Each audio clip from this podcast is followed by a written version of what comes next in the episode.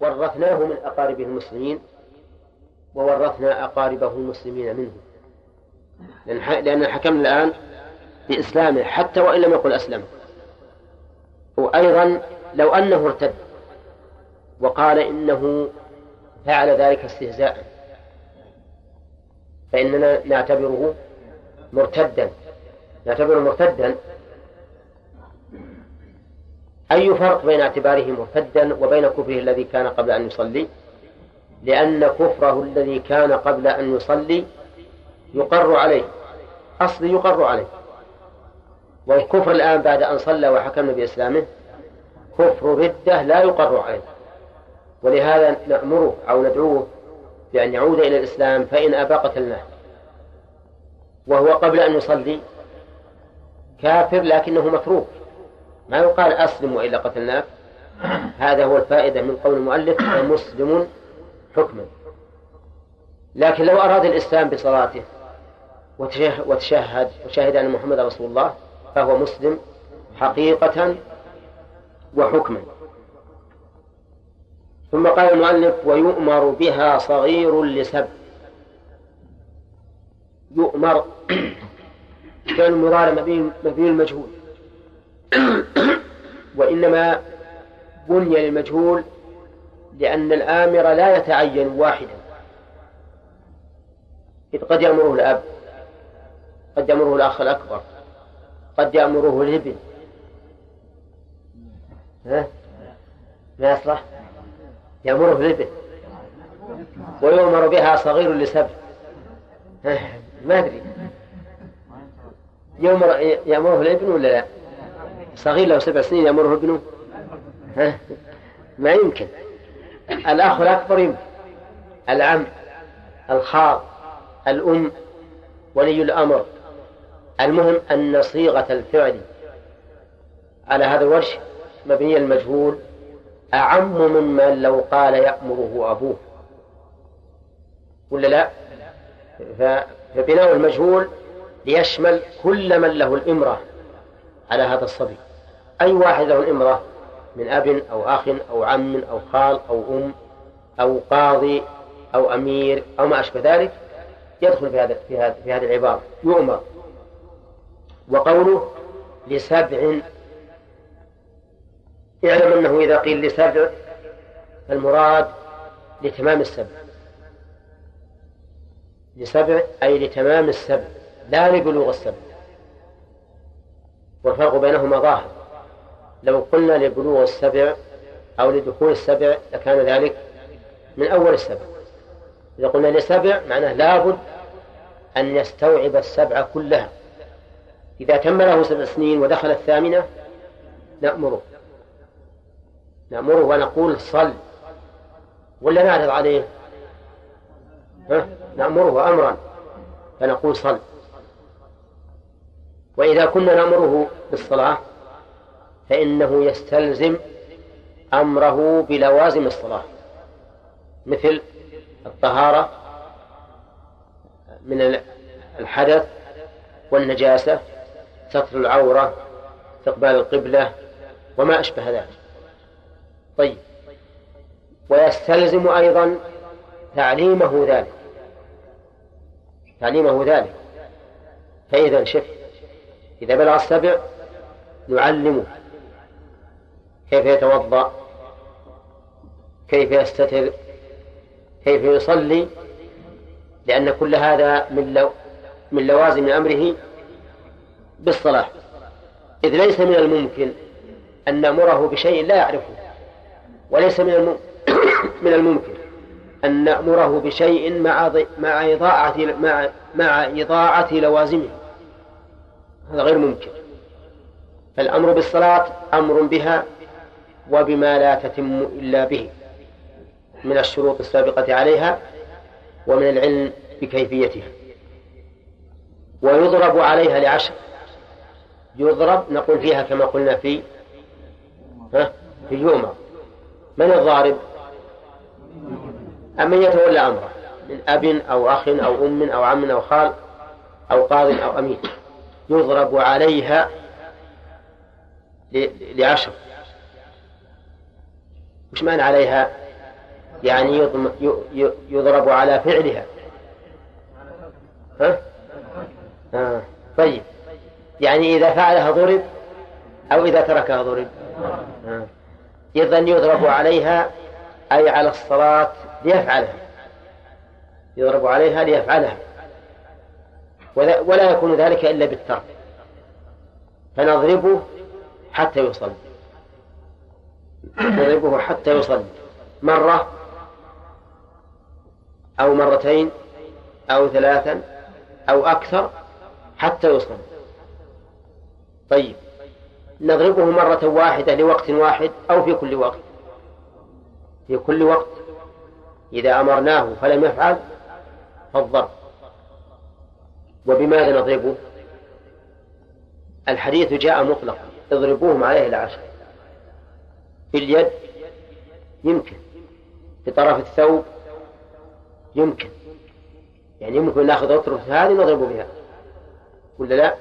بالعصا يمكن. لكن بشرط أن لا يكون ضربا مبرحا. أي ضارا وجارحا وما أشبه ذلك. لأن المقصود تأديبه لا تعذيبه. المقصود أن يؤدب لا أن يعذب. فيضرب ضربا يحصل به المقصود بدون ضرر. إذا لنا في الصبي مرحلتان. المرحلة الأولى الأمر والثانية الضرب. طيب هل نأمره قبل السبع؟ ها؟ ظاهر السنة أننا لا, لا نأمره. يعني يقول مروا أبناءكم بالصلاة لسبع. فظاهر السنة أننا لا نأمره. فإما أن يقال يؤخذ بالظاهر ومن قبل السبع لا نقول صل أبدا خليه لو لو خرج إلى المسجد وهو يلعب ندعه وقد يقال إن هذا بناء على الأغلب وهو التمييز لسن السابعة. انتبه لأن الغالب أن سن السابعة هو السن الذي يحصل به التمييز. وبناء على ذلك إذا ميز لسن قبل السابع فإننا نأمره لأنه يفهم الخطاب ويرد الجواب. طيب هل ننهاه قبل السابعة؟ ها؟ ننهاه؟ نقول لا تصلي انت توك صغير رح العب.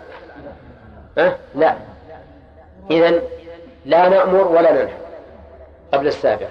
لا نأمر ولا ننهى. هل نرغبه في ذلك؟ ها؟ ترغيبا بدون أمر. نعم. يمكن أن نقول أن نراقبه إذا كان يميز ويعقل لا سيما إذا كان هو الذي يشتهي. يعني بعض الصبيان يحب أنه يروح مع أهل المسجد. قال ويضرب عليها العشر فإن بلغ في أثنائها أو بعدها في وقتها أعاد. بلغ الصغير في أثناء الصلاة أو بعدها في وقتها أعاد. كيف يبلغ في أثنائها؟ نعم يبلغ في أثنائها بأن نكون قد حررنا ولادته بالساعة. فنقول مثلا ولد في الساعة الواحدة من بعد ظهر أول يوم من محرم. متى يبلغ؟ في الساعة الواحدة من أول وقت من أول يوم من محرم يبلغ. هذا الآن لما شرع يصلي جاءت الساعة الواحدة من بعد الظهر. بلغ الآن؟ أه؟ بلغ في أثنائه. بلغ في أثنائه. يعني دقة أهل العلم رحمة الله عليهم. طيب هنا مسألة. صبي صام في رمضان. ثم بلغ في أثناء اليوم. هل يقضي هذا اليوم أو لا يقضي؟ ها؟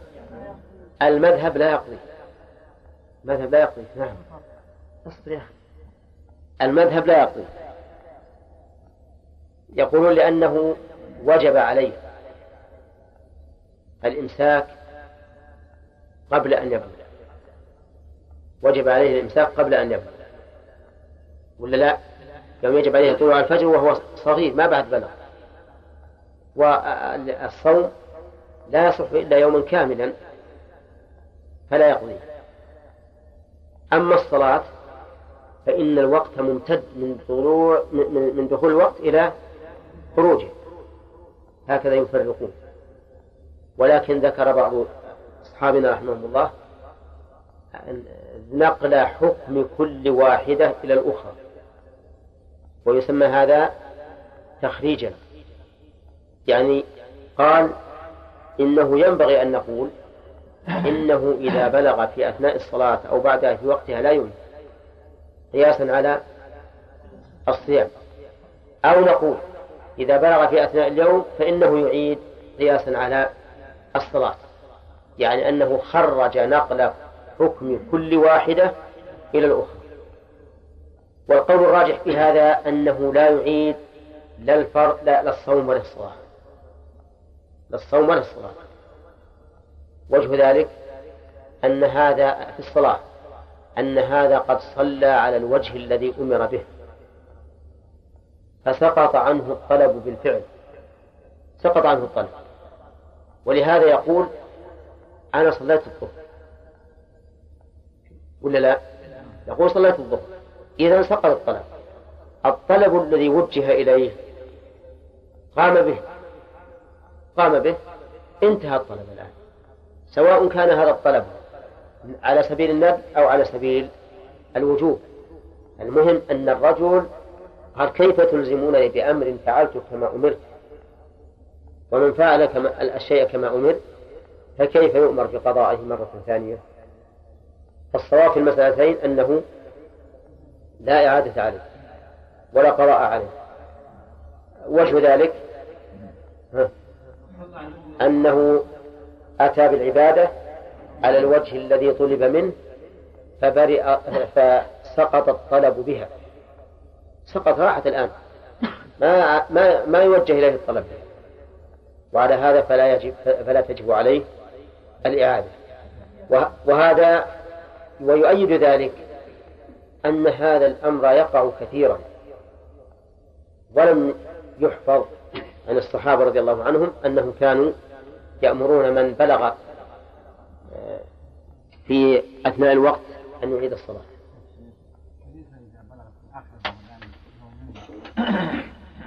إذا بلغ؟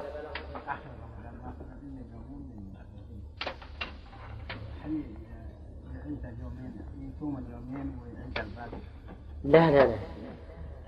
فهمت سؤال آدم؟ يقول بلغ قبل خروج رمضان بيومين. هل يصوم اليومين الباقيين الذين بلغ فيهما؟ الجواب نعم يصومهما فرضا. يجب أن يصوم. هل يصوم ما قبلهما؟ لا يصوم. لا حتى على المذهب. لا يصوم الأيام السابقة إنما حتى في اليوم الذي الذي بلغ فيه لا يصوم. فهمت طيب. غانم؟ طيب كيف نقول إن الصبي إذا كان عاقل نامره بالصلاة و الرسول صلى الله عليه وسلم كلامه الصحابه يعني صبيانه قال عاقل من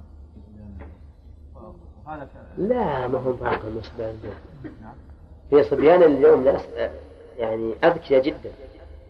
لكن الرسول قال مرهم بالصلاة ليس طيب. لا نامرهم قبل إيه. إحنا قلنا في احتمال أن الرسول قال هذا بناء على الأغلب أن الأغلب أن التمييز يكون في السابعه هذا هو هو الغالب.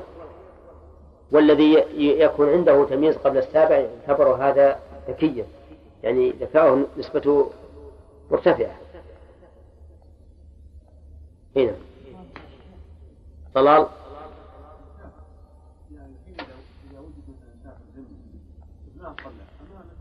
كيف؟ أي نعم لا مسلم الحكم. أقول هو مسلم الحكم. أبدا لأنه ما كبر كبر الله.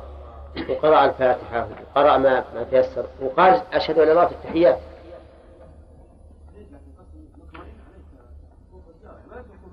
لا لا ما نتركه أصلا. حتى اللي تو مسلم لو قال أشهد أن الله رسول الله ينبغي أن يتابعه.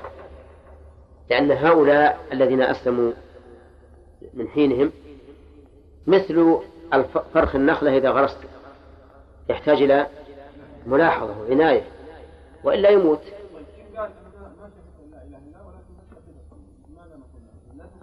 نعم نقول مسلم نقول إنه مسلم إيه يكفي. هو الان فعل فعل المسلمين. الصلاة هذه خاصة بالمسلمين. القول الثاني في هذه المسألة. إذا بلغ في أثنائها أو بعدها في وقتها ها؟ وش تعليلهم؟ نعم. أنه أدى ما خوطب به على الوجه الذي خوطب به. فلا يلزمه الإعادة. واضح؟ وهذا القول الثاني هو الصواب. القول الثاني هو الصواب. والجواب عن قولهم إنها وجبت عليه أن يقال بل برئت ذمته منها لأنه ها؟ لأنه صلاها نعم. يكفي هذا التعليل. قال المؤلف آه ويحرم تأخيرها عن وقتها. يحرم تأخيرها أي الصلاة عن وقتها. لقول الله تعالى إن الصلاة كانت على المؤمنين كتابا موقوتا. وبين الله تعالى أنها مفروضة وأنها موقوتة وإذا كانت مفروضة في وقت معين كان تأخيرها عن ذلك الوقت حراما. ولأن النبي صلى الله عليه وسلم وقت الصلوات. وقال وقت الظهر من كذا إلى كذا ووقت العصر من كذا إلى كذا. وهذا يقتضي وجوب أن تكون الصلاة في وقتها. وقول المؤلف تأخيرها يشمل تأخيرها بالكلية أو تأخير بعضها بحيث يؤخر الصلاة حتى إذا لم يبق إلا مقدار ركعة صلى. فإن ذلك حرام عليه أيضا لأن الواجب أن تقع جميع الصلاة في الوقت. وقول المؤلف عن وقتها يشمل وقت الضرورة والوقت وغاية الوقت. لأن صلاة العصر مثلا لها وقتان. وقت ضرورة وهو وهو إلى اصفرار الشمس. ووقت جواز نعم وقت ضرورة وهو, وهو من اصفرار الشمس إلى الغروب. ووقت جواز وهو من دخول وقتها إلى اصفرار الشمس. فيحرم أن يؤخرها عن وقت الجواز إلا لعذر. قال المؤلف إلا لناون الجمع. إلا لمن نوى الجمع ونزيد شرطا آخر. وكان ممن يحل له أن يجمع. لابد ناوي الجمع ويحل له الجمع. فإن نوى الجمع من لا يحل له لم تنفعه هذه النية. وإن نوى الجمع من يحل له جاز أن يؤخر الصلاة الأولى إلى الصلاة الثانية. وهذا الاستثناء في الواقع يشبه أن يكون صوريا. وذلك لأنه إذا جاز الجمع بين الصلاتين صار وقتاهما وقتا واحدا. ويكون قد صلى الأولى التي أخرها إلى وقت الثانية قد صلاها في الوقت. ولا يقال إن أخ إنه أخرها عن وقتها لأنه لما وجد سبب الجمع جعل هذا السبب الوقتين وقتا واحدا لكن هو في الحقيقة تأخير صوري. فإن الإنسان مثلا إذا أخر الظهر إلى وقت العصر يجمعها إليها فقد خرج وقت الظهر. وكذلك يقال في صلاة المغرب مع العشاء. هذه واحدة. طيب. ولمشتغل بشرطها الذي يحصله قريبا. لمشتغل بشرطها الذي يحصله قريبا. مثل إنسان انشق ثوبه. انشق ثوبه. وجعل يخيطه. فحان وقت خروج الوقت. أو حان خروج الوقت. فإن صلى قبل أن يخيطه صلى عريانا. وإن انتظر حتى يخيطه صلى مستترا. وتحصيله قريب ولا بعيد؟ تحصيله قريب. لأن ما عليه إلا أن يخيط الثوب. فنقول هنا يجوز أن يؤخرها عن وقتها. لأنه اشتغل بشرط يحصله قريبا. ومثال آخر إنسان وصل إلى الماء وصل إلى الماء وهو عادم للماء. ما بقي عليه إلا أن ينزل الدلو ويخرج الماء ويتوضأ بالماء. ولكن الشمس الآن على وشك أن تغيب. يعني لا لا يمكنه أن يستخرج الماء حتى تغيب الشمس. فنقول لك أن تؤخر العصر حتى تغيب الشمس لأنك مشتغل بماذا؟ بشرط وهو استعمال الماء تحصله قريبا. بشرط تحصله قريبا. فإن كان هذا الرجل وصل إلى الماء لكن الماء يحتاج إلى حفر بئر. فقال سأؤخر الصلاة حتى أحفر البئر. ها؟ هذا شرط يحصله بعيدا حتى وإن كان البئر من الآبار القريبة للماء. لأن هذا بعيد. هذا ما ذهب إليه المؤلف. والصواب أنه لا يجوز تأخيرها مطلقا عن وقتها. وأنه إذا خاف خروج الوقت صلى على حسب حاله وإن كان يمكن أن يحصل الشرط قريبا. لأن الله قال إن الصلاة كانت على المؤمنين كتابا موقوتا. ولأنه لو جاز اعتبار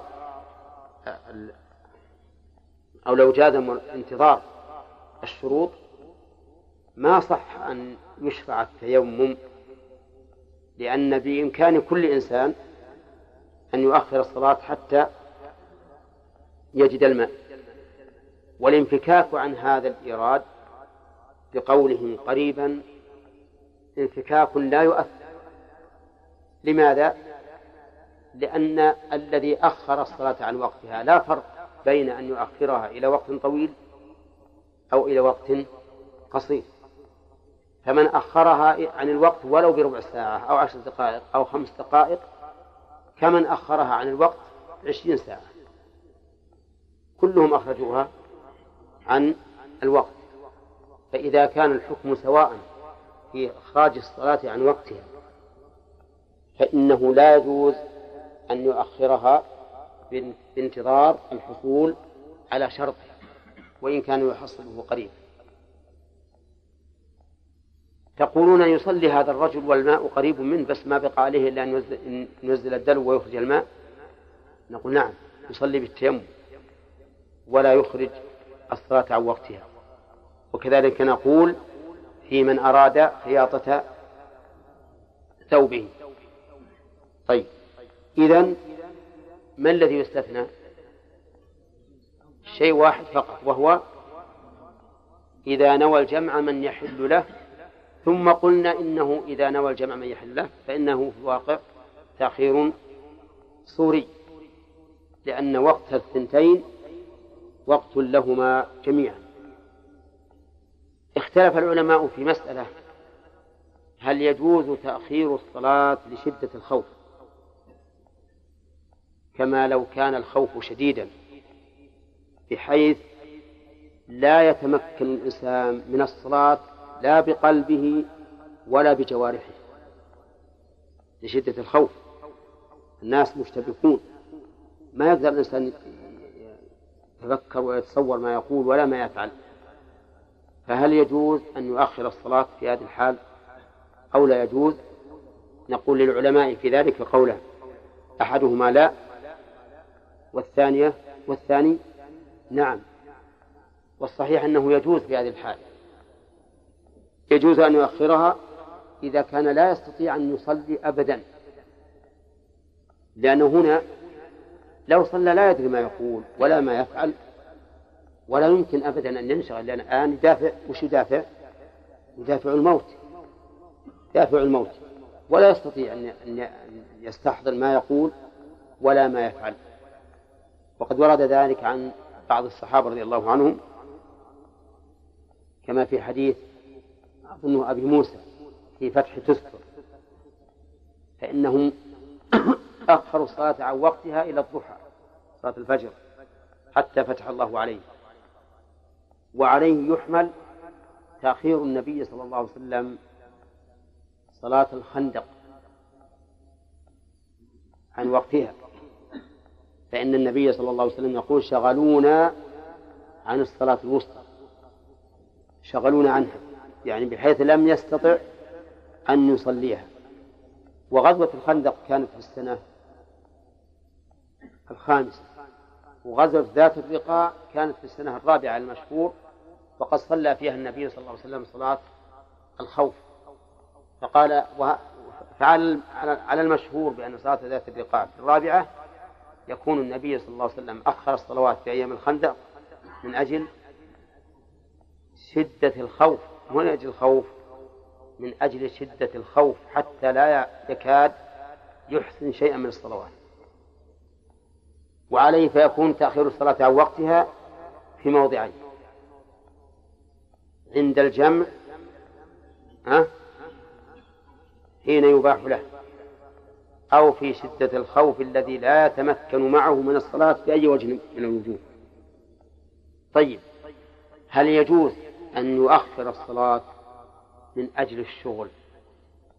لأن في ناس يشتغلون في أوروبا والشركات هناك ما تمكنهم من التفرغ للصلاة. إما مراغمة لهم وإما ابتغاء الدنيا. الله أعلم. لكن لا تمكنهم. فيقول أؤخر الصلوات الخمس حتى آتي إلى النوم. ولا أنا ولا أنام حتى أصليها. ما تقولون؟ يجوز؟ لا يجوز. هذا لا يجوز. نقول إذا لم ت... إذا لم تعش إلا بهذه الحال فلا تعش. أترك العمل هذا. ومن يتق الله جعل له مخرجا ويرزقه من حيث لا يحتسب. طيب قال المؤلف ومن جحد وجوبها كفر. من جحد وجوبها أي وجوب الصلاة. كفر. والصلاة التي أجمع المسلمون عليها هي الصلوات الخمس والجمعة. فقد أجمع المسلمون على وجوبها. إجماعا قطعيا ضروريا. لا يخفى على أحد من المسلمين. من جحد وجوب هذه الصلوات الخمس والجمعة فقد كفر. لأنه مكذب لله ورسوله وإجماع المسلمين. الإجماع القطعي. فأي أي كفر أعظم من هذا؟ من أن يكذب الإنسان الله ورسوله والمسلمين جميعا. فإذا جحدها وقال ليست بواجبة لكن أنا بصلي. بصلي ومن يوم أذن أتوضأ وأذهب إلى الصلاة بخشوع وأذكر الله بعد الصلاة لكني أرى ذلك على سبيل الاستحباب. نقول هذا الرجل كافر طيب يقول أنا أرى أن الصلاة يجب منها ثلاث صلوات فقط. ها؟ كافر؟ طيب. لو يجحد واحدة منها. كفر. لو يجحد ركعة من هذه الركعات كفر. لو قال أعتقد أن الواجب من صلاة الظهر ركعتان. قلنا إنه كافر. لأنه مخالف للكتاب والسنة وإجماع المسلمين. الكتاب ما فيه ذكر العدد الصلوات عدد الركعات ولكن فيه أن من يطع الرسول فقد أطاع الله. طيب. استثنى العلماء من ذلك مثلا إذا كان الإنسان حديث عهد بكفر وجحد وجوبه لأنه لا يعرف أحكام الإسلام فإنه لا يكفر. لكن يعلم ويبين له الحق. فإذا عرض له الحق على وجه بين فإنه إذا جحد بعد ذلك يكفر. إذا جحد بعد ذلك يكفر. فإذا بين له الحق على وجه واضح لا حاجة إلى أن يقول اتضح لي لأنه قد يقول إلى الآن ما اتضح لي ويعاند ويكابر. لكن إذا عرض له الحق على وجه بين واضح فإنه إذا جحد كفر. وفي هذه المسألة التي المسألة التي استثناها العلماء دليل على أنه لا فرق بين الأمور القطعية في الدين وبين الأمور الظن الظنية في أن الإنسان يعذر بالجهل فيها وهو كذلك. فإن الصحيح أن الإنسان يعذر بالجهل سواء في الأمور العلمية أو في الأمور العملية. وإن شئنا قلنا كما قاله أكثر الناس الأصولية أو الفروعية. لكن ليعلم أن تقسيم الدين إلى أصول وفروع محدث محدث أحدثه المتكلمون كما قال شيخ الإسلام ابن تيمية وتلقاه عنهم الفقهاء. وإلا فليس هذا موجودا. في الكتاب ولا في السنة. أعني تقسيم الدين إلى أصول وفروع. في أيضا من قسم الدين إلى إلى شيء آخر.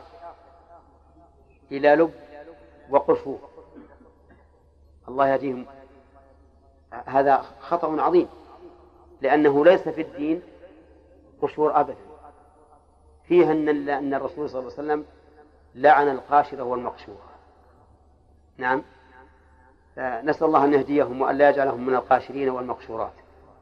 طيب على كل حال آه نقول إذا جحد وجوبها كفر ويستثنى من ذلك إيش؟ ها؟ حديث عهد بكفر. فهذا يعلم فإذا عرض له العلم على وجه بين واضح وأصر بعد ذلك كفر. قال المؤلف وكذا تاركها تهاونا ودعاه إمام أو نائبه.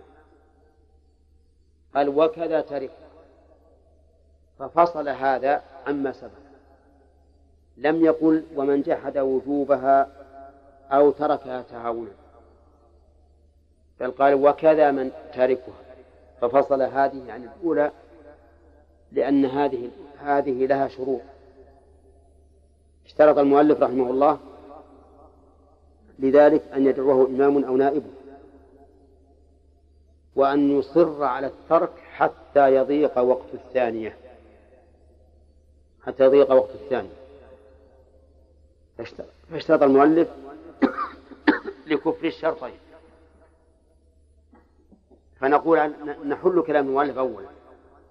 نقول إذا تركها الإنسان تهاونا وكسلا مع إقراره بفرضيتها فيقول أشهد أن لا إله إلا الله وأشهد أن محمدا عبده ورسوله وأشهد أن الصلوات الخمس فرض. ولكن ترك الصلاة تهاونا فإنه يكفر. كفرا أكبر مخرجا عن الملة. ولكن بشرط قال دعاه إمام أو نائبه يعني إلى فعلها. يعني بشرط أن يدعوه الإمام الإمام قلنا عدة مرات إنه هو الرئيس الأعلى في الدولة سواء سمي إماما أو ملكا أو خليفة أو أميرا أو رئيسا. المهم من له السلطة العليا في الدولة فهو إمام أو نائبه مثل الأمير.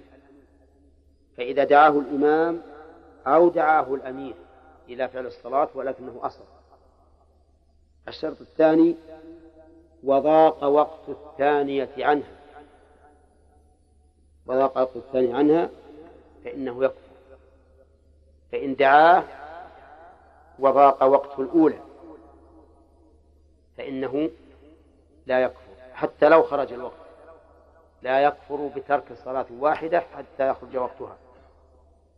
وظاهر كلام المؤلف أنه سواء كانت الأولى تجمع إلى الثانية أو لا تجمع.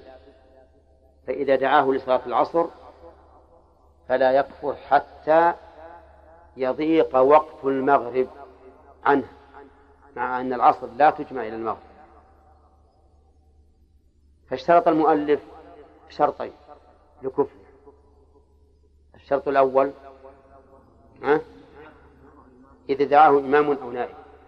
الثاني أن يضيق وقت الثاني عنه. فإن كان هذا الرجل تاركا للصلاة ولكن الإمام ونائب الإمام لم يدعوانه إلى إلى فعله. كما هو الواقع الآن مع الأسف الشديد. فإنه لا يكفر. فإنه لا يكفر. وعلى هذا فمذهب الإمام أحمد المشهور عند أصحابه أنه لا لا يمكن أن يحكم بكفر أحد ترك الصلاة في زماننا.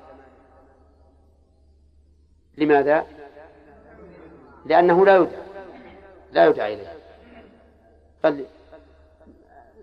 الناس متروكون لدينهم وأمانتهم.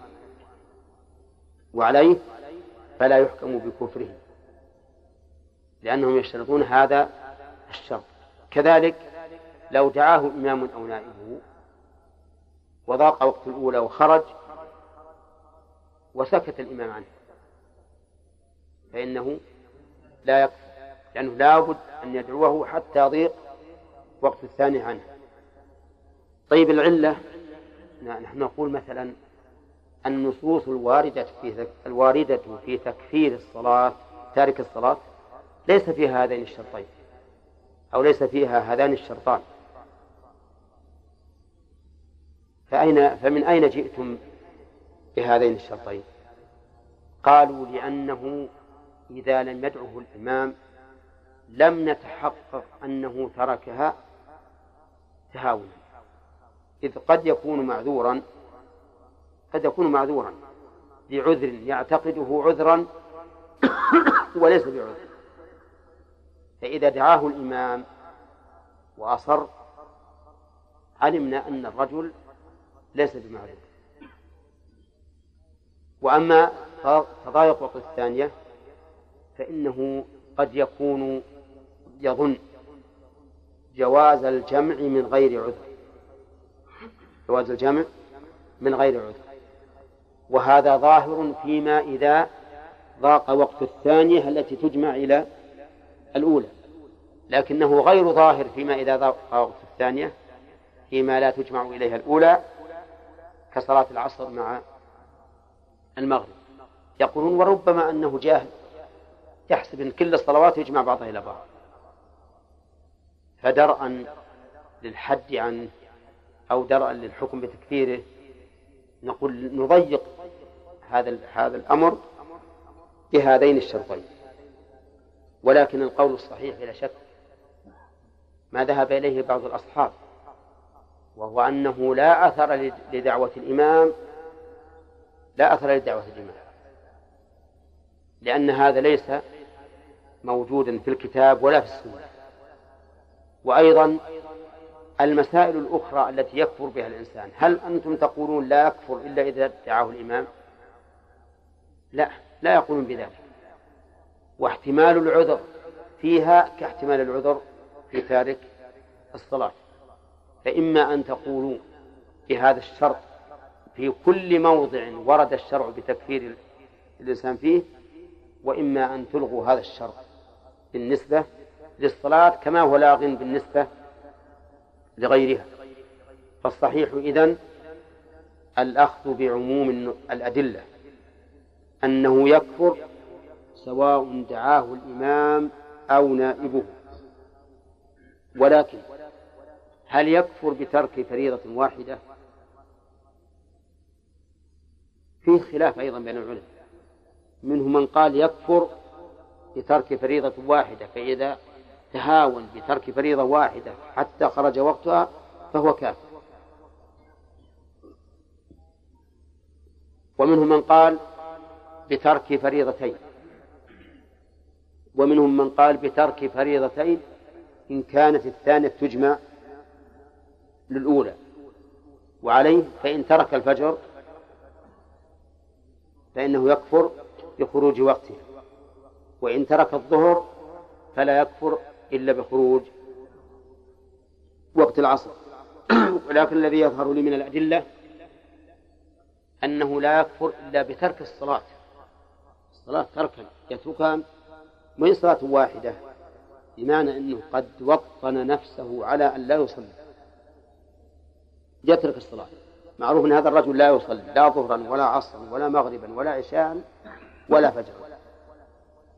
فهذا هو الذي يكفر. أما من كان يصلي فرضا ويدع فرضا أو يصلي فرضا ويدع فرضين فإنه لا يكفر. لأنه لا يقال إنه ترك الصلاة بل هذا ترك صلاة لا الصلاة. والحديث بين الرجل وبين الشرك والكفر ترك الصلاة لم يقل ترك صلاة. وكذلك العهد الذي بيننا وبينهم الصلاة. ولأن الأصل بقاء الإسلام فلا نخرجه منه إلا بيقين لأن ما ثبت بيقين لا يرتفع إلا بيقين. فالأصل أن هذا الرجل المعين الأصل أنه إيش؟ مسلم. فلا نخرجه من الإسلام المتيقن إلا بوجود دليل يخرجه يخرجه إلى الكفر بيقين. وما دامت المسألة فيها شك فلا نخرجه من الإسلام. وهذا الذي ذهب إليه الإمام أحمد رحمه الله سواء كان مقيدا أو بشروط وهو أن تارك الصلاة كسلا وتهاونا يكفر هذا القول هو الراجح. لأن الأدلة تدل عليه من كتاب الله وسنة رسوله صلى الله عليه وسلم وأقوال الصحابة والنظر الصحيح. أما الكتاب فقوله تعالى عن المشركين فإن تابوا وأقاموا الصلاة وآتوا الزكاة فإخوانكم في الدين. فاشترط الله تعالى الأخوة في الدين ثلاثة شروط. الأول التوبة منين؟ من الشرك. فإن لم يتوبوا فهم مشركون. الثاني إقام الصلاة. فإن لم يقيموا الصلاة فليسوا إخوة لنا في الدين. الثالث إيتاء الزكاة. فإن لم يؤتوا الزكاة فليسوا إخوة لنا في الدين. ليسوا إخوة لنا في الدين. وعلى هذا فتكون الآية دالة على أنه على أنه ليس بمؤمن إذا لم يصلي ولم يزكي وإن تاب من الشرك. إذ لو كان مؤمنا لكان أخا لنا في الدين لأن الأخوة الدينية لا تنتفي بالمعاصي وإن عظمت. المعاصي وإن عظمت لا تنتفي فيها الأخوة في الدين. أرأيتم قول الله عز وجل يا أيها الذين آمنوا كتب عليكم القصاص في القتلى الحر بالحر والعبد بالعبد والأنثى بالأنثى فمن عفي له من أخيه شيء فاتباع بالمعروف وأداء إليه بإحسان أخيه من؟ ها؟ المقتول أخ للقاتل مع أن القاتل فعل كبيرة من كبائر الذنوب من أعظم الكبائر قتل المسلم حتى إن الله قال في عقوبته فجزاؤه جهنم خالدا فيها وغضب الله عليه ولعنه وأعد له عذابا عظيما. ومع هذا فهو فأخوته باقية. وقال في المؤمنين المقتتلين قال وإن طائفتان من المؤمنين اقتتلوا فأصلحوا بينهما فإن بغت إحداهما على الأخرى فقاتلوا التي تبغي حتى تفيء إلى أمر الله فإن فاءت فأصلحوا بينهما بالعدل وأقسطوا إن الله يحب المقسطين إنما المؤمنون إخوة. ومعلوم أن قتال المؤمن من أعظم الذنوب. حتى قال الرسول عليه الصلاة والسلام سباب المسلم فسوق وقتاله كفر. ومع ذلك لا يخرج من الأخوة الإيمانية. إذن لا خروج من الأخوة الإيمانية إلا بالخروج من الدين بالكلية وإذا كان يشترط لثبوت الأخوة الدينية هذه شروط الثلاثة التوبة من الشرك والثاني إقامة الصلاة والثالث إيتاء الزكاة فهذا يدل على أن من لم يقم الصلاة ولم يؤت الزكاة فليس بمؤمن واضح؟ يبقى أن نقول إن مقتضى استدلالنا بهذه الآية أن نقول بكفر تارك الزكاة. أليس كذلك؟ طيب. فنقول من العلماء من التزم بذلك. وهو قول الإمام أحمد وهو رواية عن الإمام أحمد. أن من ترك الزكاة بخلا وتهاونا فهو كافر كفرا مخرجا عن الملة. ولكن يمنع هذا القول ما ثبت في صحيح مسلم من حديث أبي هريرة رضي الله عنه في من آتاه الله مالا من الذهب والفضة ولم يؤد زكاته حيث قال عليه الصلاة والسلام ما من صاحب ذهب ولا فضة لا يؤدي منها حقها إلا إذا كان يوم القيامة صفحت له صفائح من نار وأحمي عليها في نار جهنم فيكوى بها جنبه وجبينه وظهره. كلما بردت أعيدت. في يوم كان مقداره خمسين ألف سنة حتى يقضى بين العباد. ثم يرى سبيله إما إلى الجنة وإما إلى النار. وهذا يدل على إيش؟ على أنه ليس بكافر. لو كان كافرا لم يجد سبيلا إلى الجنة. وعلى هذا فيكون مفهوم الآية بالنسبة للزكاة غير معتبر بدليل هذا الحديث. طيب. أما من السنة فقال النبي صلى الله عليه وسلم بين الرجل وبين الشرك والكفر ترك الصلاة. وقال العهد الذي بيننا وبينهم الصلاة فمن تركها فقد كفر. فقال بين بين والبي والبينية تقتضي التمييز بين الشيئين. فهذا في حد وهذا في حد. بين الرجل وبين الشرك والكفر. إذن هذا هذه البينية كالجدار الفاصل. لا يمكن أن يكون الإيمان مع الصلاة أبدا. لأن الرسول صلى الله عليه وسلم يقول بين الرجل مع ترك الصلاة. إيش قلت أنا؟ مع الصلاة. مع ترك الصلاة. لا يمكن يكون إمام مع ترك الصلاة. لأن الرسول صلى الله عليه وسلم قال بين الرجل وبين الشرك والكفر ترك الصلاة.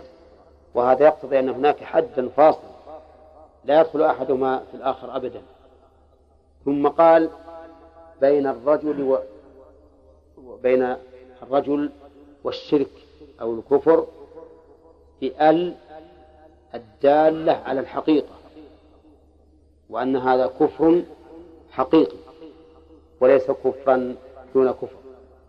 وقد نبه إلى هذا المعنى الأخير شيخ الإسلام ابن تيمية في كتاب اقتضاء الصراط المستقيم. لم يقل كما قال اثنتان في الناس هما بهم كفر وإنما قال بين الرجل وبين الشرك والكفر. وهذا يدل على أن المراد بذلك الكفر الحقيقي وهو الكفر المخرج عن الملة. أما أقوال الصحابة فإن أقوال الصحابة كثيرة. روي عن ستة عشر رجلا منهم بأعيانهم أنهم كفروا تارك الصلاة ومنهم عمر بن الخطاب رضي الله عنه. ونقل عبد الله بن شقيق وهو من التابعين الثقات نقل عن أصحاب الرسول صلى الله عليه وسلم عموما. القول بتكفير تارك الصلاة. فقال عبد الله بن شقيق كان أصحاب النبي صلى الله عليه وسلم لا يرون شيئا من الأعمال تركه كفر غير الصلاة. وهذا حكاية الإجماع.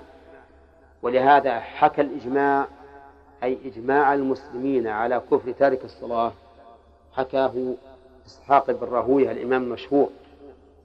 فقال لم يزل الناس منذ عهد الصحابة إلى يومنا هذا يقولون بأن من ترك الصلاة فهو كافر. وعلى هذا فيكون دل على ذلك الكتاب والسنة والإجماع. إن صح الإجماع وإلا فقول جمهور الصحابة.